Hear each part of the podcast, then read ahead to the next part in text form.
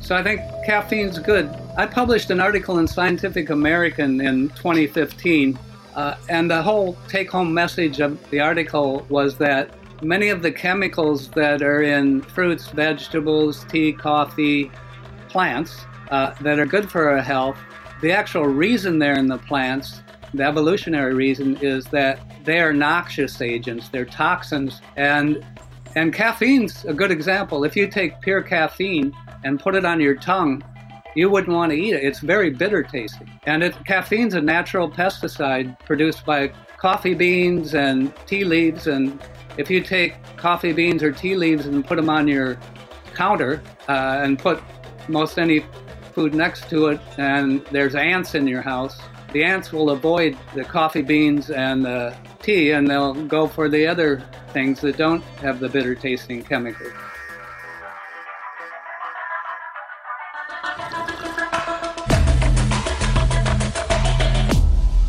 Bulletproof Radio, a state of high performance. You're listening to Bulletproof Radio with Dave Asprey.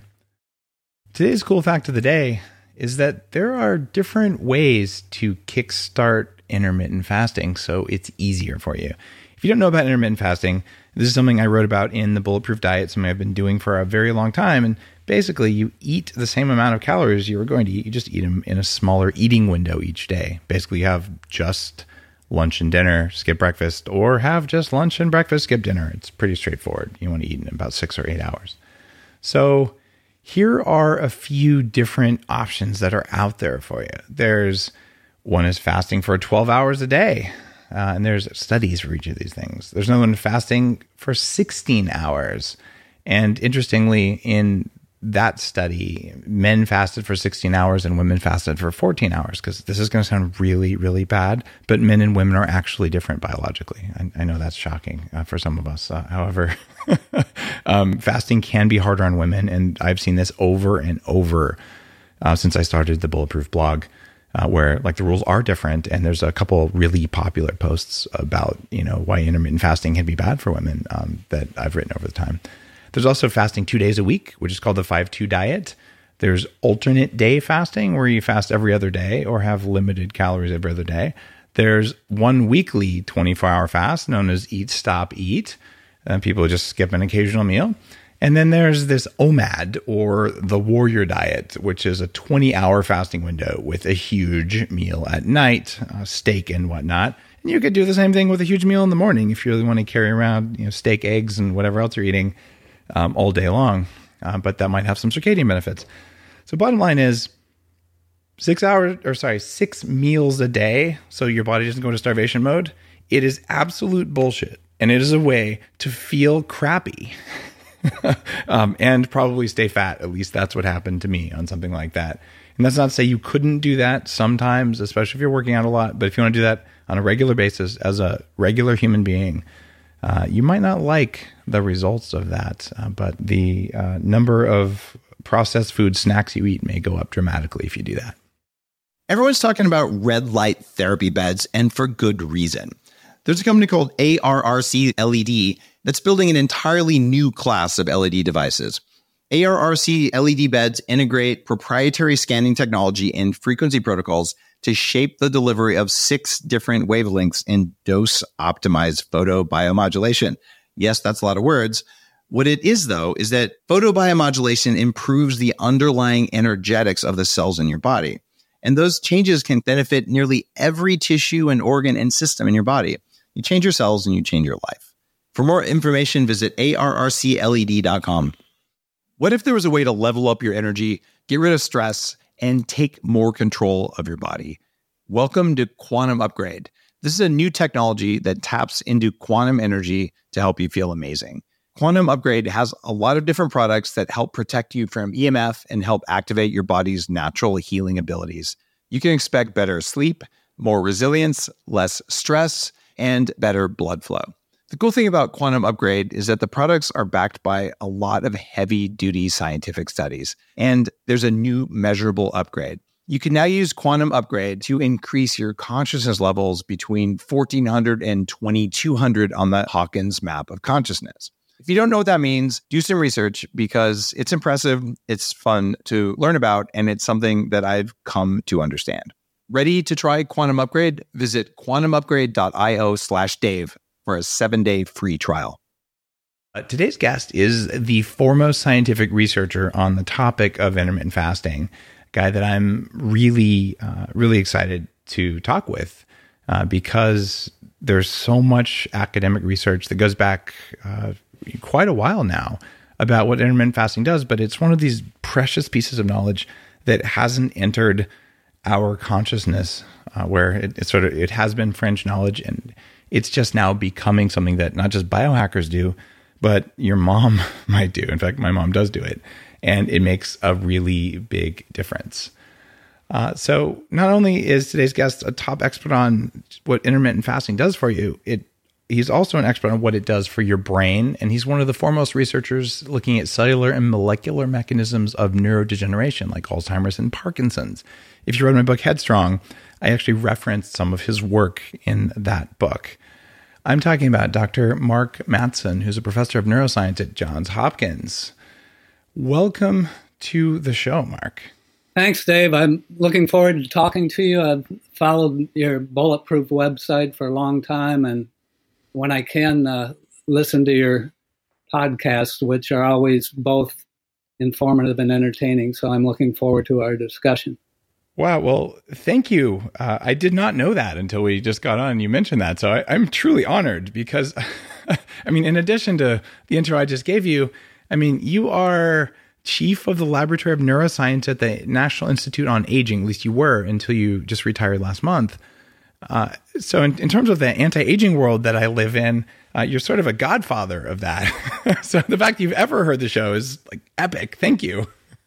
yeah, well, you, know, there's a big one of the big bottlenecks in uh, getting science um, translated into the real world is uh, communicating to the public, and there's many science scientists that either avoid intentionally or just don't want to bother with taking the time to learn how to to communicate with the general public. So, uh, you know, outlets like yours, which really are evidence based and communicate things in a way people can understand, I think are, are value. So, um, you know, I do, uh, and these podcasts are easy to listen to. I can even be you know working on a manuscript while i've got a podcast in the background so um, yeah I, I, do find time to listen okay that's really cool I, i'm going to go there there are not a lot of people here who can listen to one thing and write another thing have you always had that superpower uh i don't know if it's a super i think it started by you know i'm a, npr nerd so I'll uh, I'll have uh, and I telework. I even when I was lab chief at NIH, I used to telework one and sometimes two days a week, and I just have NPR on in the background, and I'd kind of tune in and out. There's place certain points when one writes that you can kind of relax a little because you know what you don't have to concentrate so much, and uh, yeah, so I've learned to do that. One of my uh, my buddies, real dynamic guy uh, named Andrew, and I'm not going to drop his last name because I think he kind of likes to hide behind the behind the curtains. But he's uh, uh, I had dinner at his house and wrote about it in Game Changers, and he knows he knows what I'm talking about. Um, entrepreneur friend, he told me that years ago he started using Bluetooth headphones before they actually had the Bluetooth standard done, and he listened to audiobooks 24 hours a day like all the the nonfiction stuff just to learn things. And he he just finally said after two years of it, my brain just started learning when I wasn't paying attention. But he had to stop worrying about losing something and just assume some of it's going in. Uh, and I haven't gotten to that level yet, but I have been able to listen to one thing and write on uh, my latest book, but not the whole time. Sometimes I would, but the load on my brain felt pretty high. Do you feel more loaded if you listen to a podcast and write a manuscript? I'm fascinated by this. I wasn't going to interview. Well, well no. So, so I'll, you know, I'll, I'll pause or turn off the volume on what I'm listening to when I get to some where I have to really think okay. for like 10, 20 minutes straight or that, all right, that, that's a neat little technique. I think most people listening are going, oh my God, it's possible to write and listen. Anyway, uh, that, that's a new skill for me. So, all right. You also talked about the difficulty of translating science from academia uh, into public knowledge. And I think some of my scientist friends are a little bit frustrated. They're saying, I, you know, I've spent my life doing all this crazy work, um, but no one knows about it, and and so they're they're kind of feeling like I I, I did my part. But you've done something interesting um, in academia and, and for research. There's an index of productivity and citation impact. So your H index is over 200, which in academia means you're super rock star gold record label, and it, it, it's a pretty pretty good number. Um, uh, and it's based on your total career, so it also means I'm getting old. okay, that's, that's, a fair point. But you've been cited 150,000 times, or your work has been cited, so you're you're up there, right? But at the same time, you have three and a half million TED views on your talk about intermittent fasting. So you've crossed I'm going to call it crossing the chasm uh, to to butcher that term uh, into all right. You can now talk to the public about intermittent fasting and reach large numbers, and you've talked to the academic and nutrition and research and neuroscience world. What was the trick for you as a I'm going to call it a hardcore aging neuroscience guy to cross over and talk to the public well? Uh, talking talking to friends and even students in the lab uh, and trying to learn to explain things initially in a very easy way. And then it's by looking at their uh, facial expressions, you can tell whether they're understanding it or not. And if they're not, back off and, and you know, give some analogy or uh, take a little different pathway to try to help them understand what I'm trying to convey. So I think it's just a matter of doing it. Uh, practice. It's practice, yeah. Okay. And just something you set out to do was was this a goal you set, or it just emerged over time? It just emerged. Yeah. Okay. Cool. Although, uh, and I, I, now that I'm retired from NIA, uh, so I'm kind of semi-retired. I'm still gonna. I'm still involved with working with clinicians at Hopkins doing trials of intermittent fasting in various patient populations, and I'm writing a book finally. Two books, actually. The first is going to be kind of with an intermittent fasting theme and a historical perspective and a lot of hardcore science, hopefully explained in a way people can understand. And then the second book's going to be pure neuroscience, um, uh, which is the one I'm really excited about. It's going to be something like thought patterns, how the brain understands and escapes reality. Uh, Okay, that which is a, yeah. that is going to be fascinating. In fact, when you write that book, we'll have you on. A, a, big part of my understanding of the world is really it's the challenge of not believing your own story, so you can see what's really going on, including around food. Right? The the story in your head is if I don't have lunch, I'm going to die, and it's probably not really true. okay we wouldn't be we wouldn't be here, would we? Uh, exactly, but man, it sure feels true at the time, uh, and and that's you know the the challenge of fasting. Uh, in, in in in a nutshell is is how do you how do you feel good when you do that? Well, let's let's get in uh, on on fasting, and just go in for people who all right. You know, we've heard about fasting. You have pictures of you know people in robes fasting for days on end and things like that. Talk to me about the difference between calorie restriction and actual fasting and what you've learned about that over the course of your career. Uh, the, the, differences have to do with the frequency of food intake. Um, a typical human liver can store about 700 calories worth of glucose in the form of glycogen. And if you're just kind of moderate activity, uh, or like we are now, it takes 10, 12 hours to use up those 700 calories. And then when those calories go, then you start using fats. The fatty acids are released, and those are the precursors of the ketones. And so it's possible to reduce your daily calorie intake, but eat, as you mentioned in your introduction, eat meals frequently every time you eat a meal, you replenish the glucose stores in your liver, and so your fats are never mobilized, your ketones never go up.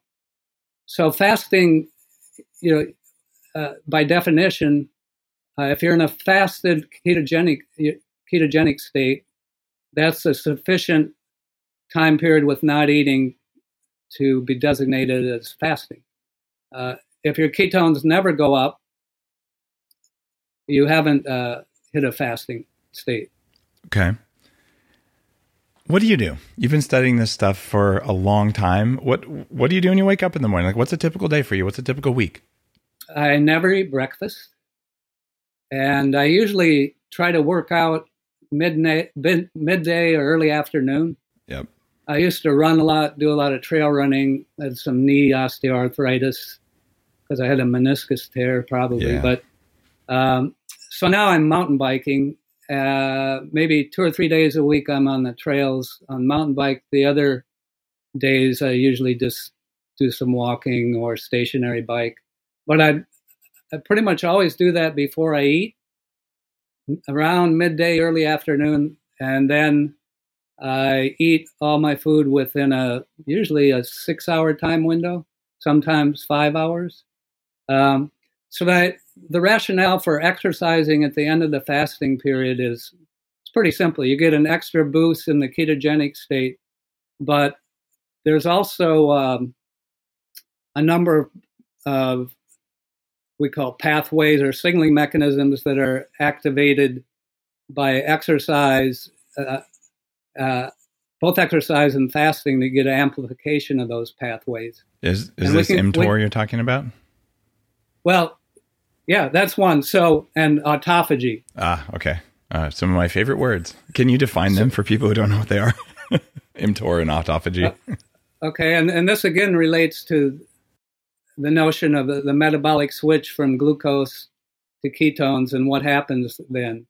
So when your glucose levels are high normal, or particularly after eating a meal, uh, there's a pathway called the mTOR pathway in cells that it is activated, and that pathway stimulates the uptake of the glucose. It also stimulates the uptake of amino acids Mhm. from from proteins in your diet, and then the cells increase their protein synthesis, and they're in kind of a growth state. Uh, however, w- while they're in the growth state, they're also accumulating molecular garbage. Mhm. So when cells are in a growth state and your your glucose protein levels are up in your blood, uh, it can help the cells grow. But if that stays chronically on, there's accumulation of uh, molecules damaged by free radicals, dysfunctional mitochondria. Yeah.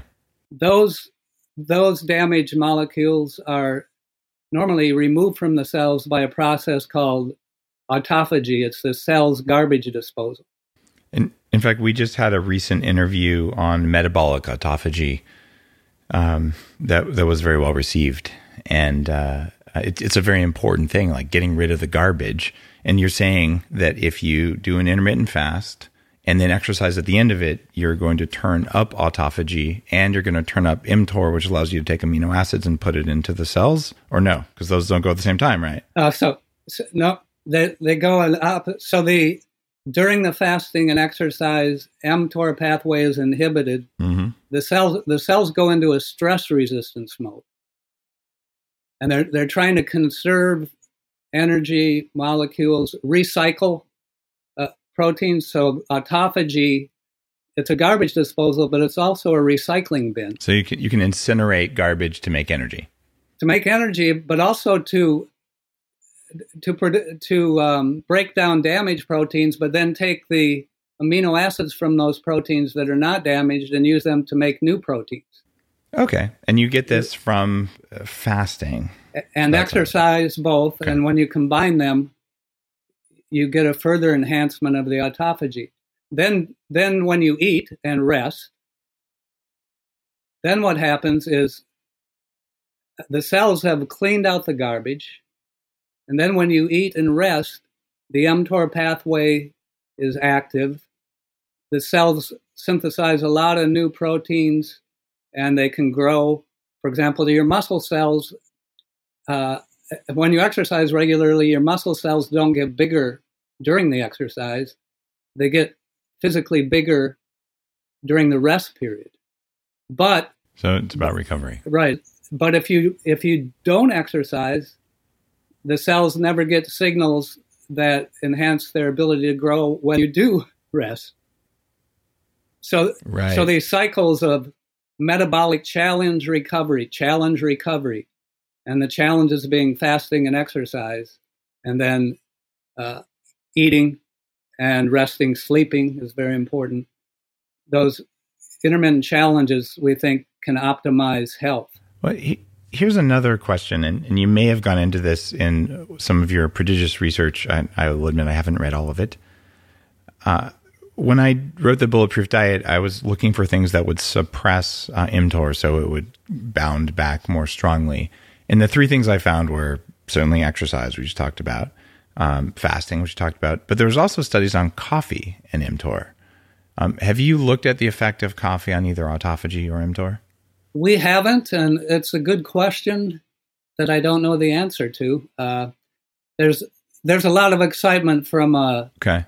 it's actually a drug development standpoint in rapamycin, and I'm sure you you've heard about that. Yes. Um, but that's a little bit scary uh, because you can inhibit mTOR too much, and if you inhibit it too much too long, that's not good either. So again, you know these cycles of. But um, as far as caffeine goes, my opinion is that it's good for your cells, uh, but probably not if you have caffeine levels high twenty four seven. Yeah, that whole sleep thing. I- I think what most people do, then you know, drinking coffee or tea in the morning uh, while fasting is a good idea. That caffeine certainly boosts your alertness and enhances your cognition. And and your ketones, right? Cunnane's work at UC San Yeah. Diego showed a ketone boost Yeah. from it. yep, Okay. So I think caffeine's good. We, I published an article in Scientific American in 2015, uh, and the whole take-home message of the article was that many of the chemicals that are in fruits, vegetables, tea, coffee, plants uh, that are good for our health, the actual reason they're in the plants, the evolutionary reason, is that they are noxious agents. They're toxins Right. and and caffeine's a good example. If you take pure caffeine and put it on your tongue, you wouldn't want to eat it. It's very bitter tasting. Uh, and Yeah. it, caffeine's a natural pesticide produced by coffee beans and tea leaves. And if you take coffee beans or tea leaves and put them on your counter uh, uh, and put most any food next to it, and there's ants in your house, the ants will avoid the coffee beans and the tea, and they'll go for the other things that don't have the bitter tasting chemicals in them. It it's fascinating. Nicotine's that way too. And I mean, caffeine Yeah. and nicotine are two of the smartest drugs from nature that increase human cognitive performance, and they are both Yeah. kill bugs.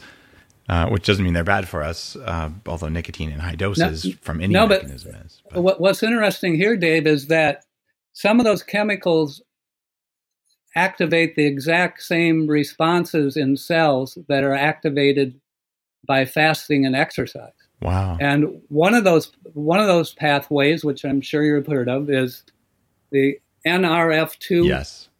ARE pathway. Uh, it's, for example, there's a chemical sulforaphane that's present in high levels in broccoli, Broccoli and sprouts. green leafy Yeah. vegetables. And but the key thing of this pathway is it's an antioxidant defense pathway.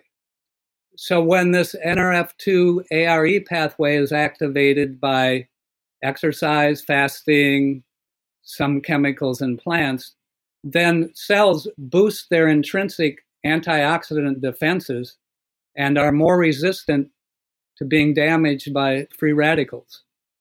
Um, and this is this is really why the trials of like vitamin E, vitamin A, vitamin C, and a lot of different diseases, cancers, etc., pretty much uniformly failed.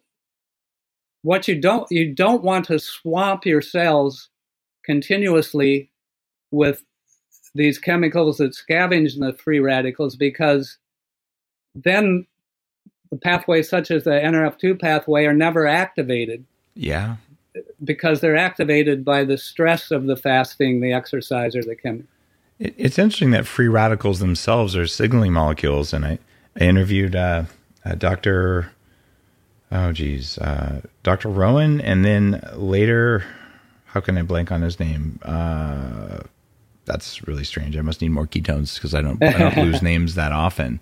Uh, trying at, at tip of my brain. Uh, anyhow, one of the preeminent ozone therapy guys um, who looked at the ability of the free radicals from ozone as a signaling molecule to trigger mitochondrial repair, uh, not from breathing ozone, uh, but from other medical uses of it. Uh, even just you know topical on the skin and things like that, and it, it's it's really interesting. If you take those antioxidants you talked about before exercise, you don't get the benefits of the exercise. That's right. Um, what about during fasting? I mean, should this mean Ah. when you're when you're in a fasted state, don't take your vitamin E?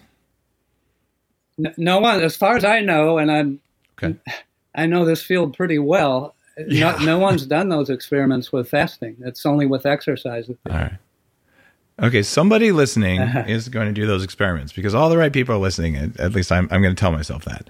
Uh, so this is a fascinating thing. You want, if you're working on your PhD, you're trying to figure out what to do. You're going to go to school. Seriously, investigate this. Just do fasted mice or whatever animals you like working with, or humans. My favorite guinea pigs, and uh, see what happens if you fast and just look at all the different markers of metabolism, maybe urine organic acids, and see what happens if someone takes a fistful of vitamin E, vitamin C, even glutathione, which I'm a huge fan of. Uh, use that during a fast versus after a fast versus after exercise. We already know what it does to exercise, but if fasting and exercise are kind of mimics of each other, I'll bet you that you should take your antioxidants a while after the fast, not during the fast, or maybe at the beginning. But somebody tell me the answer so I can write about it and I can do it. if you had to bet what the answer would be, what would you bet? Uh, I would bet it'd be similar to exercise. Yeah. Okay. Yeah. Interesting. I've never thought of this before, uh, but I I would agree with you that I'd place my bet in that same spot.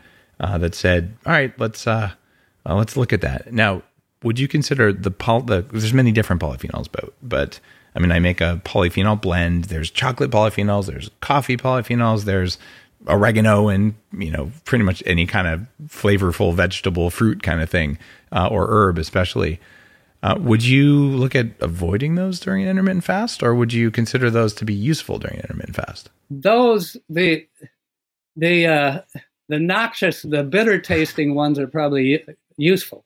yeah Yeah. i, I think so too i don't know any delicious polyphenols uh, off the top Yeah. of my head they're all pretty yeah. pretty nasty tasting. Um, other than uh, uh, it turns out people who are fast caffeine metabolizers, they don't taste caffeine as bitter as people who are slow caffeine metabolizers, uh, which is really interesting. Yeah. So there's some sort of little you know subcellular mechanism that's like you should get more of this. Um, but okay, so I'm going to keep doing that in the morning. Okay, oh, here's this is a great question there are lots of studies on mice done with water only fasting. And so there are people out there who say, oh, well, they just had water, so you should only have water. But all the stuff I know, even like traditional Chinese medicine, they at least had tea or coffee or, uh, you know, pine bark tea or whatever the heck, depending on where you're from.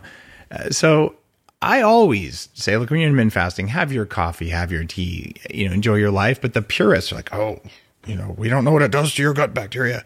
Where are you on the spectrum of you should only do what the mice did versus have a little fun? Uh, I think it's actually a good idea, at least from the standpoint of the brain, to drink tea or coffee uh, during a fast. during. Yeah, yeah, yeah, All right, and you'd be fine with uh, an herbal tea as well, then. yeah.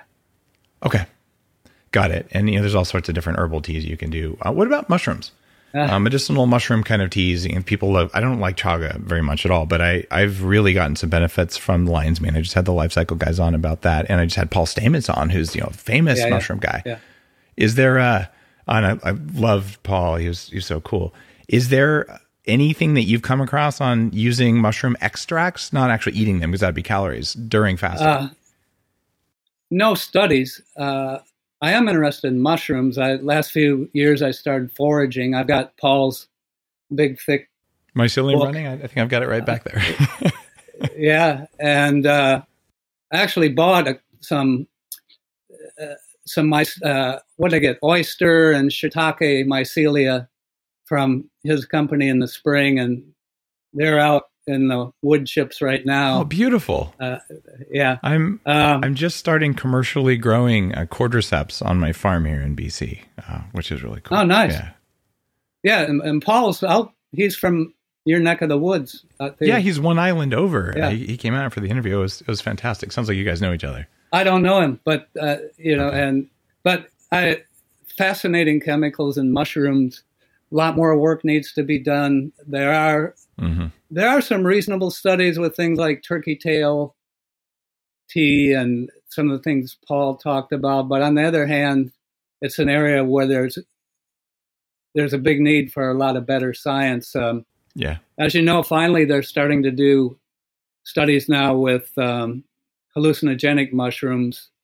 Uh, one of the scientists at Hopkins, in fact, has shown in a couple published studies now that the um, psilocybin mushrooms are beneficial in people with depression, and um, you know, and and they're not addictive. These Yeah. in, in, in contrast to the opioids, right, which is a huge problem, uh, these chemicals in, in mushrooms that seem to have some interesting effects on the nervous system uh, are not addictive, you know, which would seem Yeah. to be a, a big advantage. It seems nonsensical that alcohol, Yeah, um, yeah. nicotine, and uh, the opiates are legal uh, and cause a lot of harm. But I don't know how anyone could be really addicted to the strong hallucinogens. There are people who disso- dissociate because they're so traumatized. But these are it's not an addiction. That's that's a just deep seated trauma response. Uh, which is a, a different animal. At least that's my wife says so, and she's a, a, a Karolinska trained drug and alcohol addiction emergency doctor. So I'm gonna I'm gonna believe her there Oh. uh, when she says there are people who abuse them, but they're not addicted, uh, versus Yeah, the actual yeah. addiction. Yeah. Um, all right, I'm uh, I'm really interested in compounds that I know that you're interested in: uh, nerve growth factor (NGF) and BDNF, brain derived neurotrophic factor. And I, I wrote about those in Headstrong, and I've used. Uh, you know, there's old studies on mushrooms. There's a compound I use one of my supplements uh, from the fruit of coffee, a polyphenol that raises BDNF. Uh, coffee itself probably does, according to some other research. Fasting, I believe, raises BDNF. Can you walk through your perspective on increasing nerve growth factor and brain derived neurotrophic factor? What do you believe works, and how important is it for living a long time with a good brain? Well, um, both BDNF and NGF uh, are important for the development of the nervous system, for the survival, growth, synapse formation, and then the fine tuning of the structure of the brain during development. Uh, if you eliminate the genes of either NGF or BDNF from mice, they die during development, so they're critical. In the adult brain, uh, BDNF is particularly important throughout the brain, all over the brain, in promoting the growth, survival of neurons. It's critical for learning and memory. Um, and it's also, we, we showed in my lab when I was back at the University of Kentucky in the uh, early 1990s that BDNF protects nerve cells against various types of stress oxidative stress, metabolic stress, something we call excitotoxic stress, which is uh, uh, unconstrained neural network activity, like occurs dramatically in epilepsy, but we think to less dramatic extent in brain aging and Alzheimer's disease. So, um, NGF, on the other hand, there are only a small but important group of uh, brain cells that are responsive to BDNF in the adult brain. Um, exercise is a potent stimulator of BDNF production in the brain. Intermittent fasting stimulates BDNF production, and the combination of exercise and fasting get an additive effect in boosting BDNF. And uh, I had a graduate student, Alexis Stranahan, who showed that many years ago in, in studies where she combined running wheel exercise and daily time restricted feeding. uh, you know, daily short fast, and found she got uh, additive effect increasing BDNF and then uh, actually protecting synapses against diabetes, which is kind of another angle on this. It turns out that uh, obesity and diabetes are not only bad for your heart, they're bad for your brain. Yeah. Particularly as you get as you get older, and we think that intermittent fasting. Well, we actually know it. Yeah. Intermittent fasting and exercise can reverse diabetes and obesity uh, in humans if a person can switch their eating pattern and get on an exercise program. And and BDNF plays a role in that. So in uh, individuals who are obese uh, or and or diabetic, BDNF levels are lower in their brains compared to normal weight, metabolically healthy people. One of the things that that really changed my life when I weighed 300 pounds and I was having all kinds of cognitive dysfunction in my my 20s and early 30s. Um, I started using a thing they called the Russian sleep machine, cerebral electrical stimulation with alternating current between the ears. Very different than the TDCS we use now. Uh, and it turns out there are studies that show both TDCS and uh, CES or alternating current raise BDNF very meaningfully. Oh, that's and interesting. Yeah, I, would go to sleep with this thing, and and my I, I swear my brain helped to turn back on. And uh, now at 40 years of Zen, the brain upgrade place that I started, um, we use uh, a clinical grade, you know, neuroscience level uh, system that lets you have specific frequencies that are tunable and controllable by a computer, um, and we do that to prime the brain for uh, for better learning of altered states that you learn through neurofeedback. And you go all the way down to uh, companies like Halo, uh, who's been on the show, who makes you know a TDCS headset. When I do exercise, um, I uh, especially lately, I can't I can't keep up very well with my nine year old at ping pong. Okay, ping pong is a high reaction time thing. It keeps your brain young. Dr. Amen told me to buy the ping pong table. I did. So I started saying, all right, I need some more BDNF here. Like my, my son's kicking my butt. And we've got the pro grade, you know, carbon fiber paddles and we're going at it. Like he's good. Either that or I'm bad. Uh, but I was not a, I was not a good competitor for him. So I started running the electrical current over my brain uh, again, uh, using the Halo. And all of a sudden my learning went up. And like 20 minutes after doing it, it's like the ball slows down and I, I can hit it.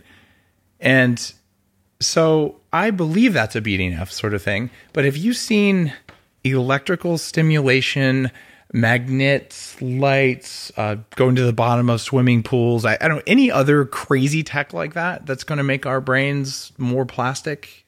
That yeah, I, the answer is yes. And I, first, I want to go back to when you were young and and obese, right? And you did this alternating current stimulation of your brain. Did your did that reduce your appetite? The reason I ask is it turns out that BDNF suppresses appetite. Interesting. This is. Uh, I don't and, think it did. Um, I'm just I'm, I'm going back to all the different times I'd use it. I would oftentimes use it when I was sleeping or like when I wanted to write, even when I was writing, um, actually all my books, there were times, but I'd, I'd, change the frequency on my device to go up into the gamma ranges.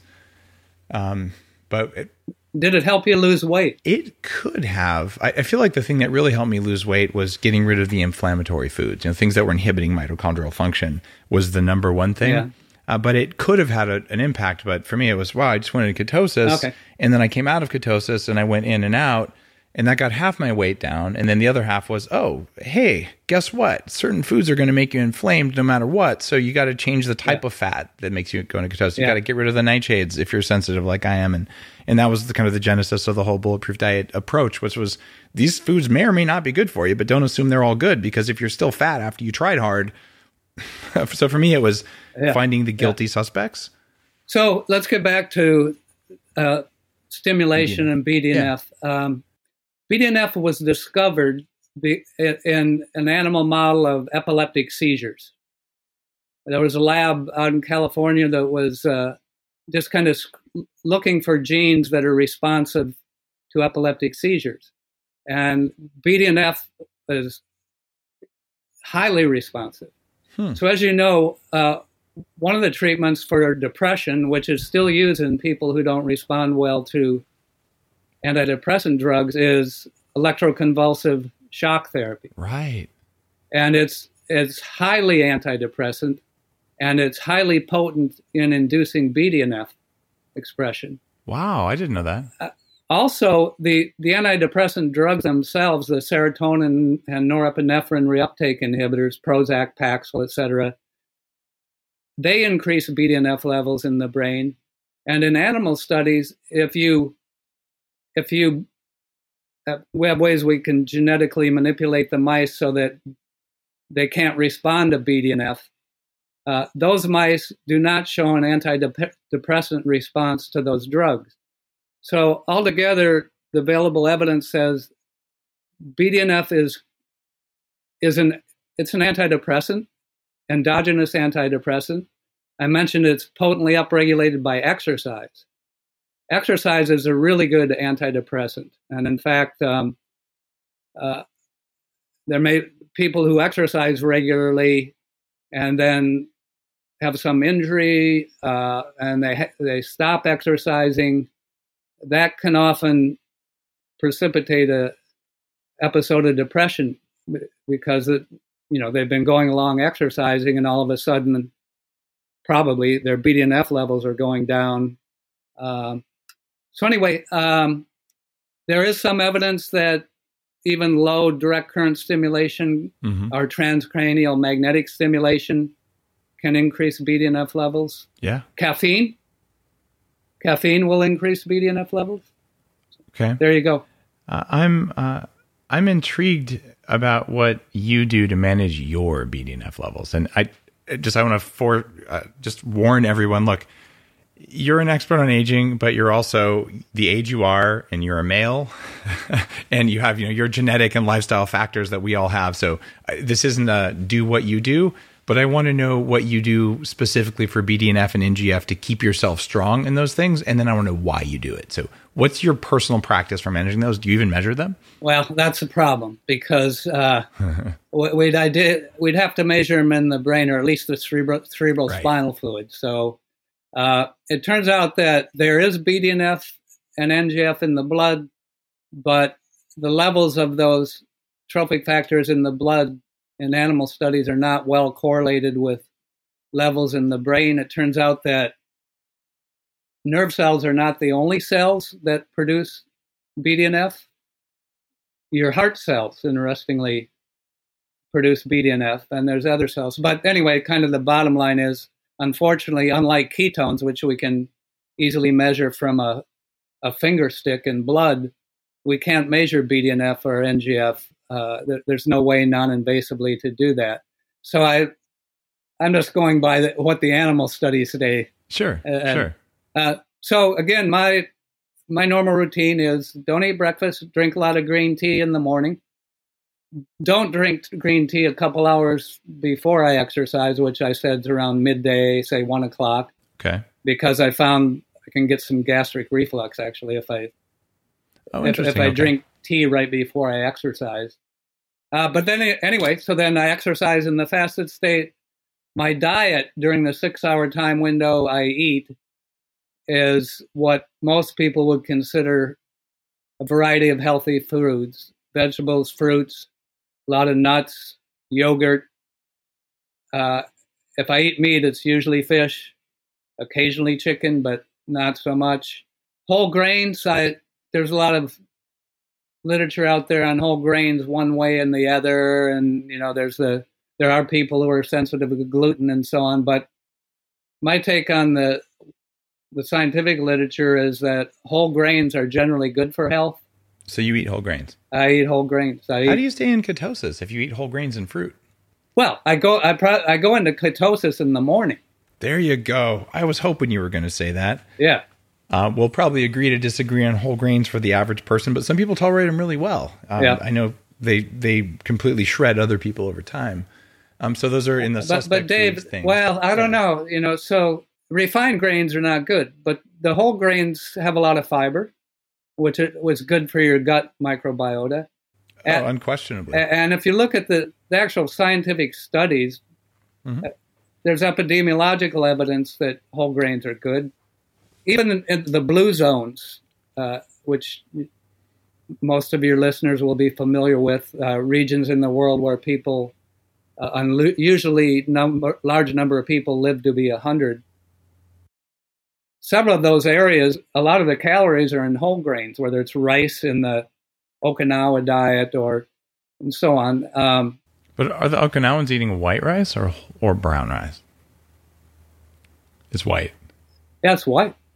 Yeah, they, it's not a whole grain. They got rid of yeah. the lectins from the outside yeah. and all the phytic acid well, and all but, the other but stuff. But there you go. Is yeah. But they have a they have a low calorie diet, and one thing that hasn't been studied a lot in them, as far as I know, is uh, well, far as I know, no one's measured their ketone levels. So, oh, interesting. Wouldn't that be fun? Yeah, yeah. So it would be interesting in these blue zone people to look, you know, take blood at different time points throughout 24 hour period with their eating pattern. They're not they're not all eating three meals a day, you know, spaced regularly. Yeah. So I think I think whether they're having the metabolic switching occurring would be an important thing to know, uh, because we think that's much more important than diet composition. Except yes, except for it's definitely good to avoid simple sugars. It's definitely good to avoid a lot of saturated fats. Uh, but the whole. What about you know fried polyunsaturated fats that were never in our diet either? Those seem worse than. Saturated. Well, no, the, the, yeah, the trans trans fats are worse. Yeah, or even just yeah. you know, heated, you know, yeah. the the stuff that your French fries are made in. yeah, yeah, that's bad. Okay, so I, I'm uh, I, I'm following what you're saying, um, but I'm a little bit so so on, on your your overall sort of daily thing. You're you're eating um, a moderate amount of carbs. It sounds like you're not going going hog wild on the carbs. You're avoiding simple sugars in the in the afternoon, evening, uh, and in the morning you're eating nothing, so you can stay in that fasted state. Um, and we also talk about ketones, and because you've developed this metabolic flexibility, um, you when you measure ketones in the morning, where are they? The, the ketone uh, the ketone strips that you can buy commercially to measure ketone levels they're only sensitive down to around 300 micromolar. Uh, below that, there you you can't they can't tell, tell right? And it turns out there's two phases of ketone production uh, that occur. Uh, so it, as soon as the glycogen stores in the liver are depleted, you get an increase from way down low micromolar levels up to about two, 300 micromolar. And they stay up in that level for like between 10 up to 24 hours. And then there's a second bigger increase in ketones where they go up into the millimolar levels. And that's over what time frame was the second spike? Beginning about 24 hours of of complete fasting. Okay. Um, so my ketone levels, uh, you know, in the late morning, they get up around the, the two, 300 micromolar level. And then actually, I haven't measured them after exercise. I should. Yeah. But, but I'm expecting they'll go up, getting closer to the one millimolar level or above during the exercise. Um, so I think a lot of people will find that if they use the ketone strips, even after 12, even 16 hours of fasting, they may may look and say my ketones aren't up at all, but probably they are up. It's just below the lower limit of detection of those mm-hmm. ketone strips. And if you use a finger stick, you can get the 0.1 level, right? Not if you're using the ketone, the paper strips to measure. No, I mean the so the, there's the there's the P strips and yeah. then there's the finger stick strips. What are you talking? Which strip are you? Either strip. Oh, interesting. Even the finger stick. Yeah, they, you have to use okay. uh, other methods uh, that are more sensitive. That there are commercially available but they're from scientific. They're pricey. Yeah. Uh, yeah, they're they're they're pricey. Okay, that that makes that makes a lot of sense. Um, in my uh, research and just my own experience, if I do brain octane, you know, the the one of the four kinds of MCT that um, um, that actually after I noticed the difference, the studies came out and showed that it raises ketones more than other MCTs or short or long chain fats, or at least Probably butyric acid raises it as much, but anyway, it's it's the most powerful MCT whatever. Um, I put that in my bulletproof coffee. I can have uh, donuts for dinner. Not that I actually eat donuts, but I can have whatever many carbs I want. Um, more like uh, probably sushi with white rice. Um, wake up in the morning. I can have my bulletproof coffee, and I can get to uh, 0.5 uh, on a fingers finger strip. Yeah. Right. And it, it seems like there's That's there's. Yep. in mice i- there's things that happen with CCK and ghrelin at 0.3 and 0.5 and, and those seem like to me the the kind of the magic levels where I don't care about food anymore and good stuff happens metabolically. But you're like the godfather of intermittent fasting here.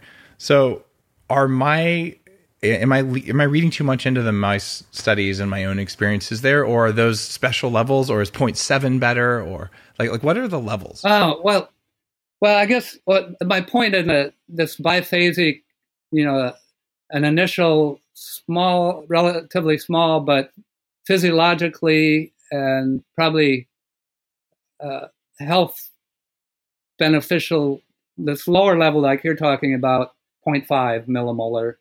My view, based on the animal studies and human studies and the time course that we know that ketones change, those, those early increases in ketones are important for improving health and including improving cognition and suppressing appetite, which ketones do. Um, now your your M- your bulletproof MCTs they're five six carbon length. no, they're length what- the eight carbon.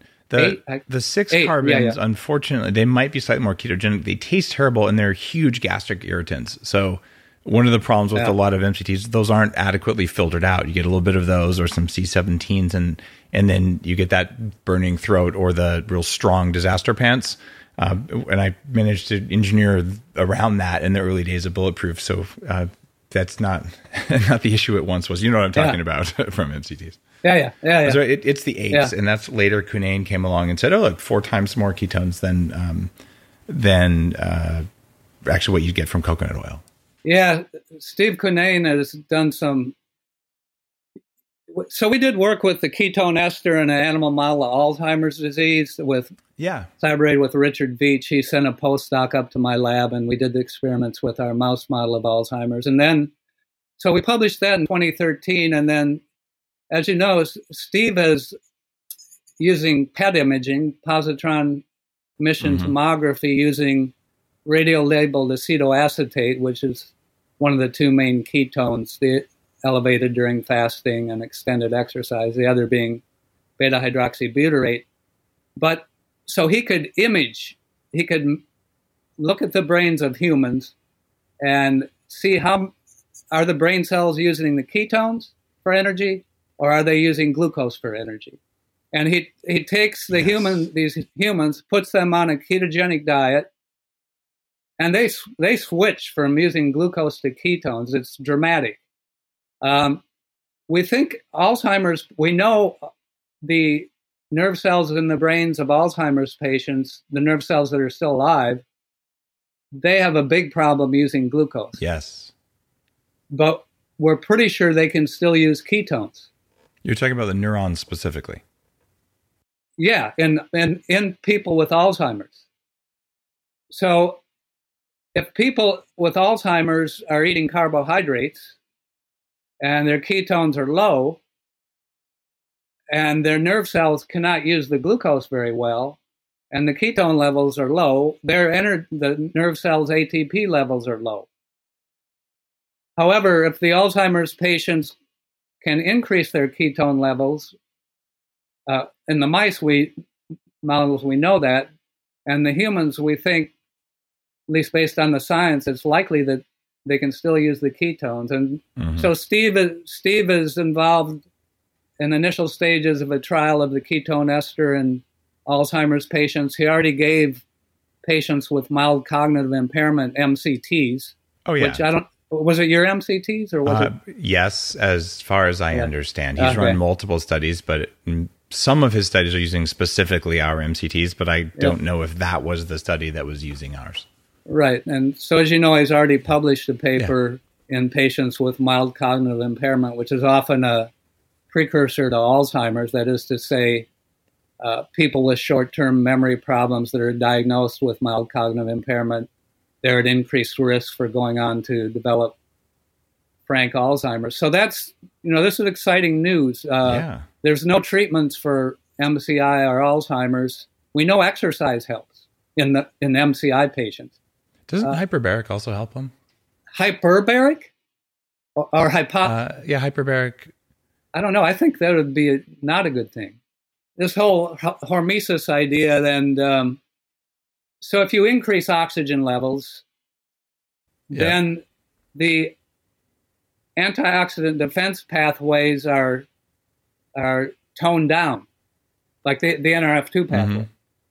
Whereas whereas mild hypoxia, which is which uh-huh. is what occurs during exercise, uh, yeah, that ramps up these intrinsic defense mechanisms. So, um, it it's interesting. I, yeah, I, I, interviewed uh, Dr. Hart, who wrote yeah. The Oxygen Advantage and is probably one of the, the preeminent hyperbaric guys. We talked about wow. that. Uh, no, I understand there, there's there's two sides to the coin, but the reason it's interesting is that some of the other training that we do at Upgrade Labs, stuff I have right downstairs, is, intermittent hypoxic training, where you're actually on a on an exercise bike breathing air that has no oxygen to drop your blood oxygen down to 87 percent to cause a hormetic reaction, so your hemoglobin can let go of oxygen more easily later. And it, it seems like just like with food, you're fasting sometimes, there's no damn food. And sometimes there's only ketones, and sometimes there's glucose. And it seems like maybe for temperature, sometimes it's really hot, I'm in a sauna. Sometimes it's really cold, I'm in cryotherapy. And then for oxygen, sometimes there's no air, and sometimes there's tons of air. It seems like teaching the body to to adapt, survive, yeah. and thrive in short term extremes is a good strategy for living a long time and feeling good.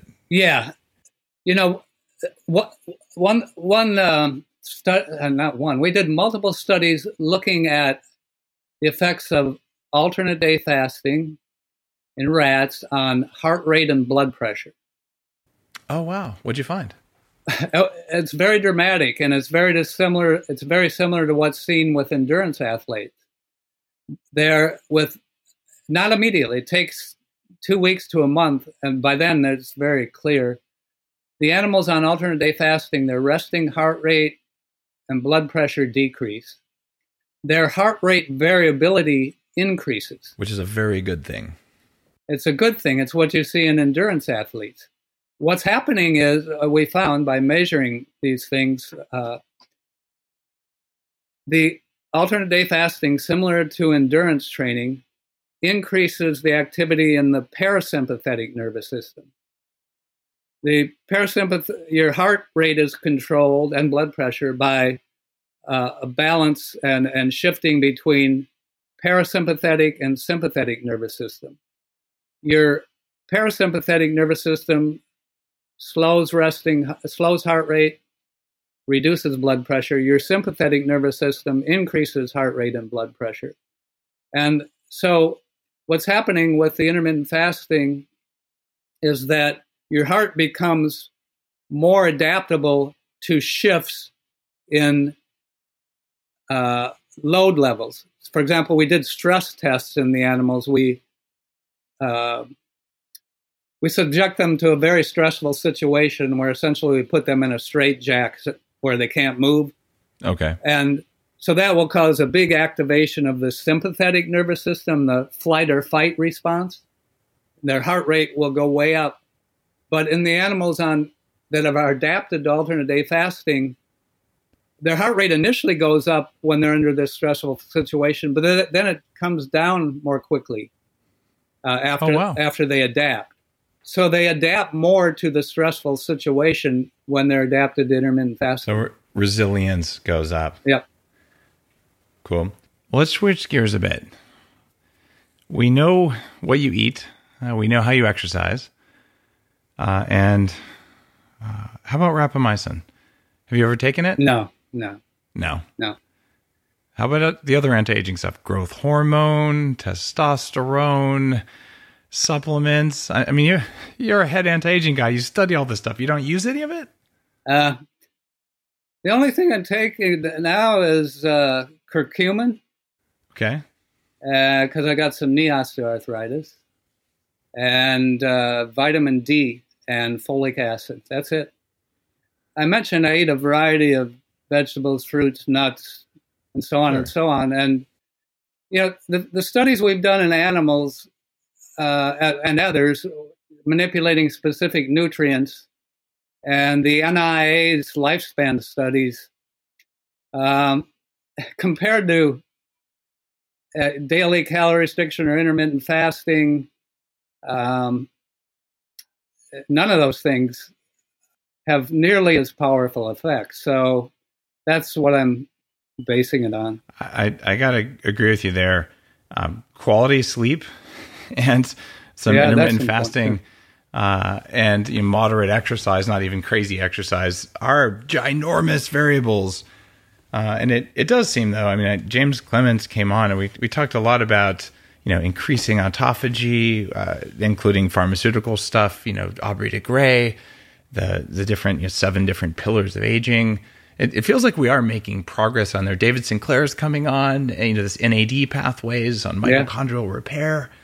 I mean, it, it feels like this brave new world of of anti aging tech. It's it's all just coming online now, or am I just a hopeless optimist?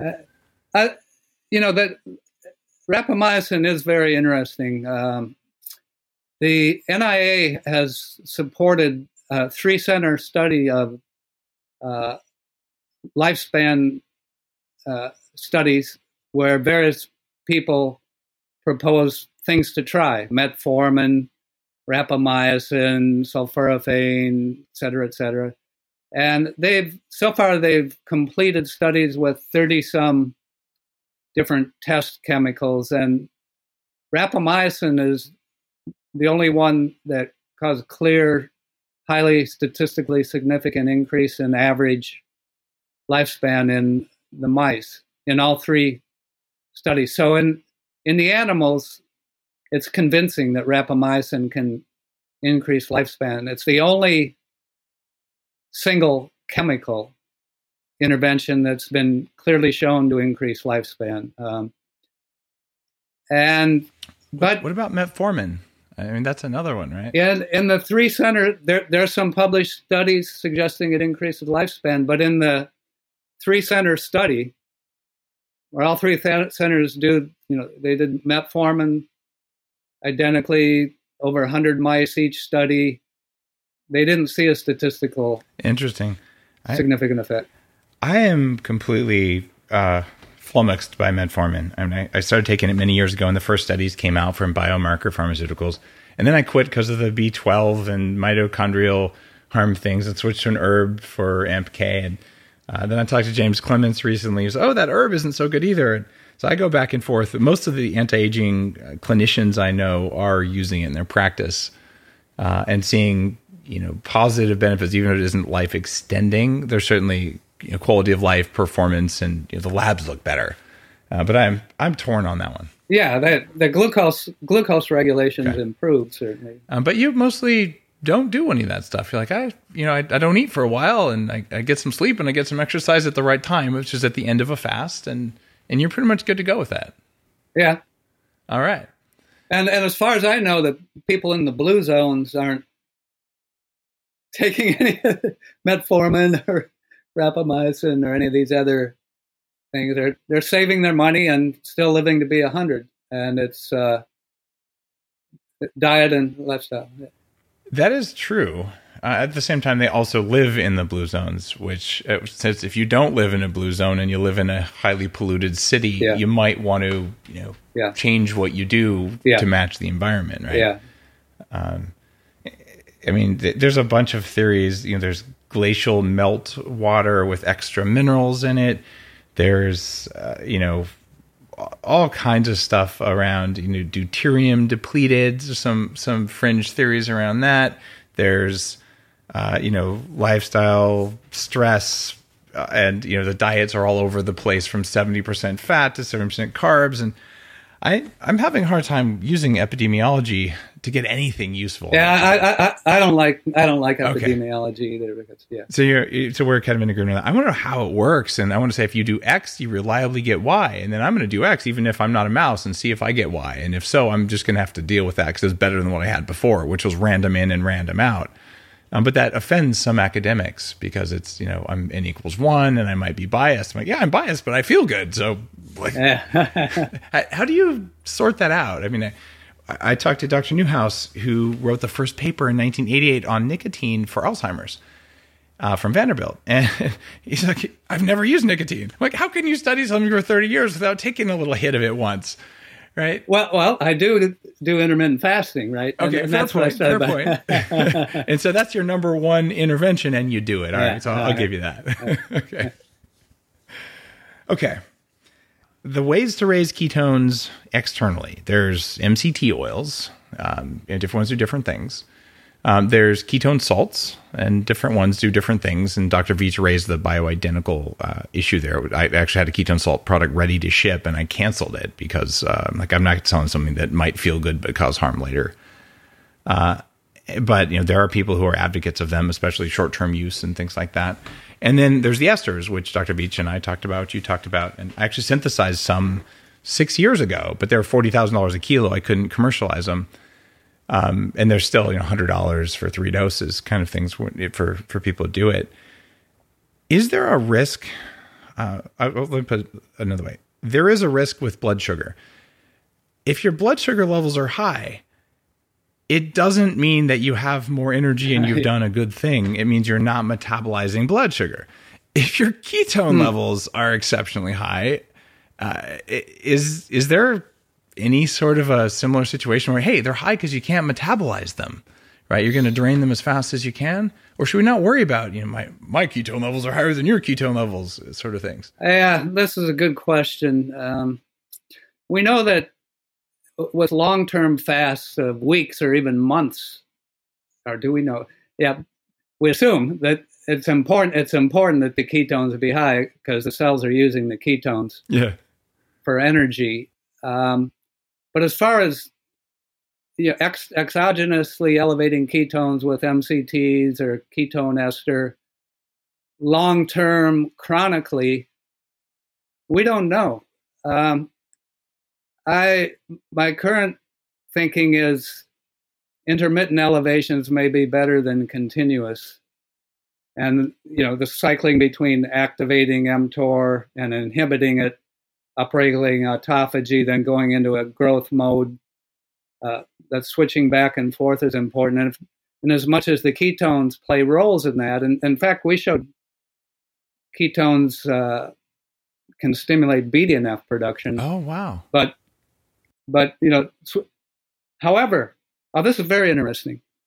It turns out that BDNF is normally produced by neurons in an activity dependent manner. That is, it's produced when a neuron is electrically active. Mm. And so it's produced when and where it's needed. And we found if, if we swamp neurons with BDNF continuously, it's actually bad for them. Oh, interesting. And we, we did this in a published study where we were looking at the autonomic nervous system. Uh, remember, I said that intermittent fasting increases parasympathetic activity and reduces heart rate. So, and, and we had evidence there was a role for BDNF in that. But uh, it gets a little complicated, but the the parasympathetic neurons that send their axons to the heart, the neurons themselves are located in the brain stem. Mm-hmm. They use acetylcholine as a neurotransmitter. And so BDNF, tra- if we uh, transiently apply BDNF to those neurons, they produce more acetylcholine, heart rate goes down. However, if, if we continuously swamp those neurons with BDNF, then they deplete the acetylcholine and the heart rate actually goes up. So my point is your your systems are very intricate and are producing things where and when they're needed and it may not be good to continuously swamp the system so we don't know for sure with ketones but my intuition says maybe it's not such a good idea to just have ketones up 24/7 chronically it, I'd say the the jury's out on it I've I've gone from using you know brain octane uh, just in my morning coffee to, I, I pretty much put it on every meal. But my ketone levels are generally not above 0.3 except in the morning. Uh, so I think they're higher than physiological, but they're not high. Uh, and what I feel like that does is that affects my ghrelin uh, levels. So I'm just not hungry. And, and, so I can go long times without food. My brain, it just feels effortless. And we know that your neurons, uh, neurons will use ketones even in the presence of glucose because of the studies you talked about earlier. But the glial cells, you know, the repair cells in the brain, uh, and I know I'm simplifying what glial cells do there, but they, uh, they like glucose more than ketones, right? So it, it, that's why I'm really concerned about the the the keto bro diets out there. Where, you know, if you eat another carb again, you're a bad human being, kind of thing. Because it, it, feels like there's a role for carbs. I, I think there is too, Dave. Yeah. And um, I, you know, there was a, a recently published study. Uh, it's uh, it suggests the paleo diet's not good long term. Uh, I don't think it's a good idea just to eat only fats and protein. In fact, pro- too much protein is definitely bad from the standpoint of aging. Uh, oh yeah, the paleo diet is they're burned protein and way yeah. too much protein. Um, in fact, my my new anti aging book uh, that's coming out soon, I read a lot about protein restriction. In fact, uh, there's one day a week of protein fasting. Um, was part of the original bulletproof diet because it increases autophagy yes. to have less than 15 yep. grams. But for you, what kind of protein is worse and what kind is best? well, you know, usually in, in, animal meats, you've got a mixture of fats and protein. And so uh, the fish story is strong. You know, uh, you, you can't go wrong eating fish. Yeah. Ideally, some of the smaller fish with regards to the mercury issue. But, you know, red meat. Yeah. You don't need it at all uh, you get plenty of protein.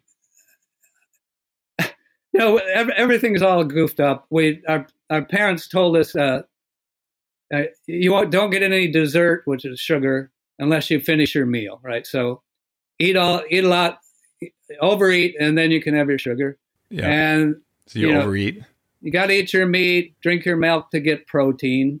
You know, so kids are getting too much protein. The mTOR pat mTOR pathway mm-hmm. is overactivated. Their cells aren't removing the garbage. Right. Um, and, and in fact, the, the huge problem that's hard to tackle is how to change the family environment. Kids' habits, their eating habits, whether or not they exercise throughout their life, for many people, it's determined by what their parents are doing. At what age should you start intermittent fasting your kids? I, I can't I can't make a definitive statement on that. Um, if you had to bet, what would you bet? Once they're sexually mature. Okay, so uh, uh, basically after puberty. Yeah. Yeah, I. Uh, uh, that, that's generally what I'm doing. I, I don't intermittent fast my kids. We'll, we're probably going to do once a month where we don't we do a 24 hour fast with the kids, just so they can see that we do it, and so they can toughen up a little bit. And like, you're not going to die if you don't have it. Uh, and I've used intermittent fasting as a threat. You know, when they say I'm not going to eat my broccoli, I'm like, "Oh, you've chosen intermittent fast with me. Let's all put our food away." And then they eat their broccoli, and like the the conversation's over. But uh, so I, it feels like it would not be a good thing to do that to a metabolism of a growing child. But we don't know. It might be fantastic. Yeah.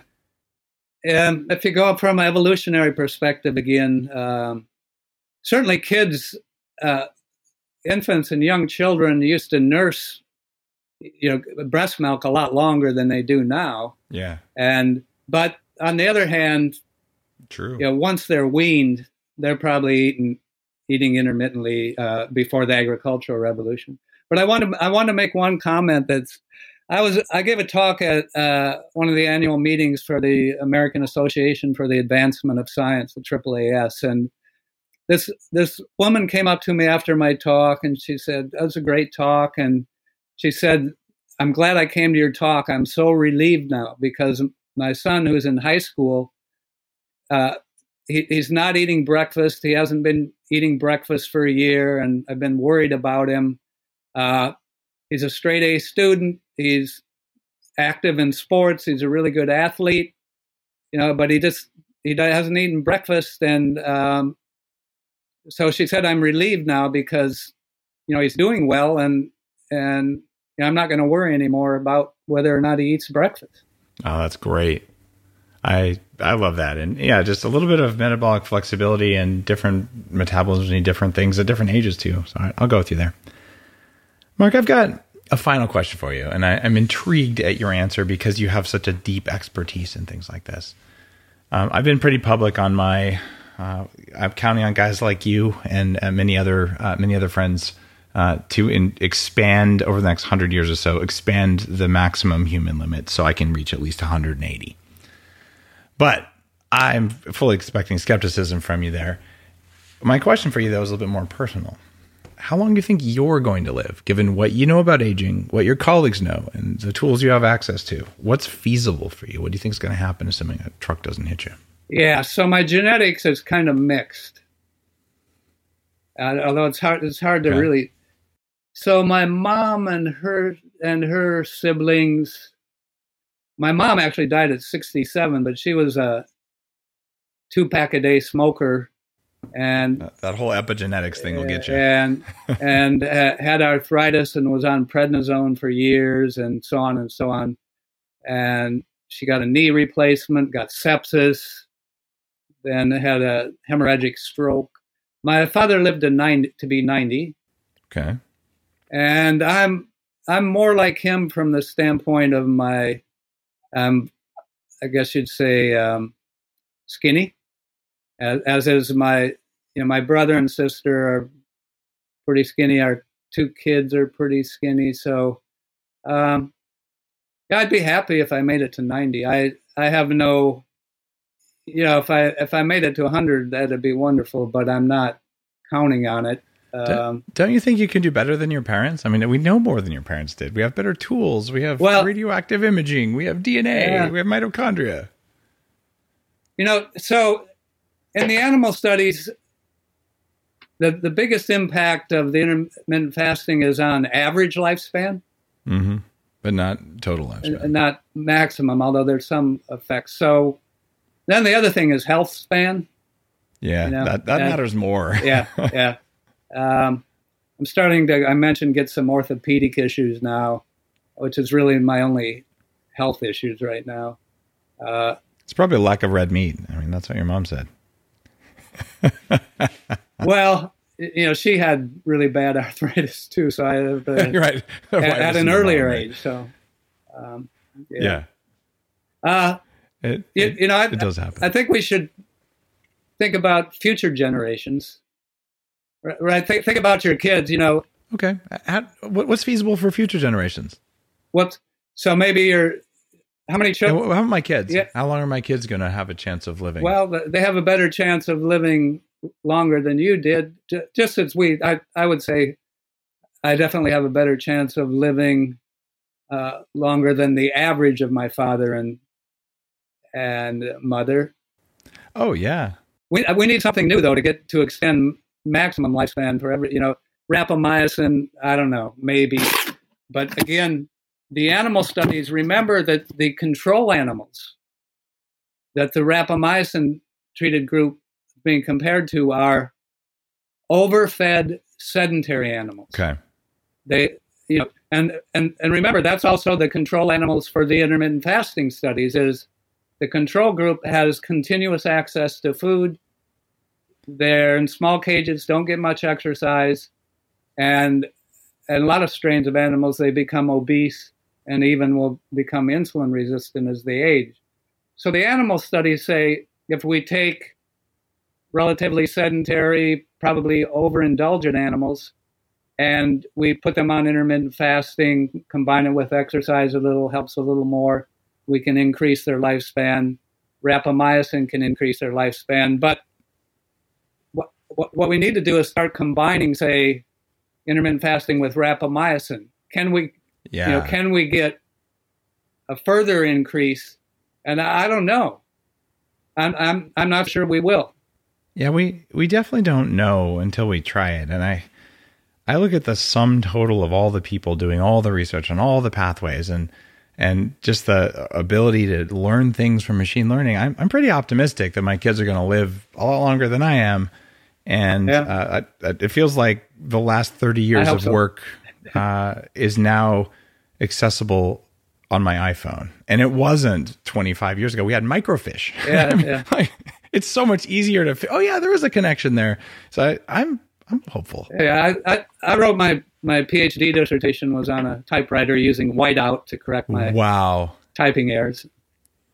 The world has changed. Well, I hope the world of anti-aging changes uh, as well. And I am grateful for your contribution around this. And I, I totally believe you're right. This not eating is one of the key things.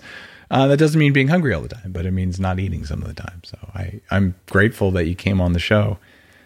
Uh, people who are interested in your work, probably the easiest way to find you is uh, Googling Mark Mattson, and you're the first couple pages of results. Uh, and uh, your TED Talk is totally worth watching. And uh, just you know, thanks thanks for the decades of work on anti aging and fasting and neurology. I, I find it fascinating, and you've you've done a good thing. Well, thanks, Dave. I've enjoyed a lot, and you keep up the good work too. Um, I, I, as I said at the beginning of our conversation, there's a big need for translating this basic research into practical things that people can apply to their own lives. Well, I will keep doing my best. I'll ask uh, the hard questions. And uh, just to reiterate for people listening, uh, I think we're both serious. If someone out there wants to do a PhD or some other kind of research project on antioxidants and intermittent fasting, it's a wide open area that totally needs attention. And I never thought about that Yeah. until today. So uh, you, you stimulated a new idea. Thank you. Okay, Dave. All right. If you like today's episode, you know what to do. Head on out there and uh, skip breakfast. You'll like your life better uh, if you do that, most likely. And if you hate your life when you skip breakfast, you got to figure out, all right, what's going on with my metabolism? Because I'm probably not as resilient as I'd like to be. And then you can work on that. Uh, and if you want to know how to do that, there's a whole variety of episodes of Bulletproof Radio. We talked about a few of them today. Uh, listen to this one again, get the show notes. Uh, you could read the Bulletproof Diet. Uh, you could read Headstrong. I talk about intermittent fasting in both of those books. Uh, and there's just so much knowledge available right now uh, on the blog uh, and in other places. And really, if you don't know what else to do, wake up, skip breakfast, don't put sugar in your coffee, don't put artificial sweeteners in it, and see what happens. And you just might be okay.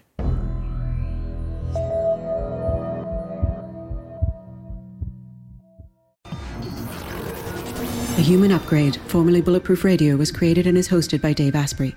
The information contained in this podcast is provided for informational purposes only and is not intended for the purposes of diagnosing, treating, curing, or preventing any disease. Before using any products referenced on the podcast, consult with your healthcare provider, carefully read all labels, and heed all directions and cautions that accompany the products. Information found or received through the podcast should not be used in place of a consultation or advice from a healthcare provider. If you suspect you have a medical problem or should you have any healthcare questions, please promptly call or see your healthcare provider. This podcast, including Dave Asprey and the producers, disclaim responsibility for any possible adverse effects from the use of information contained herein. Opinions of guests are their own, and this podcast does not endorse or accept responsibility for statements made by guests.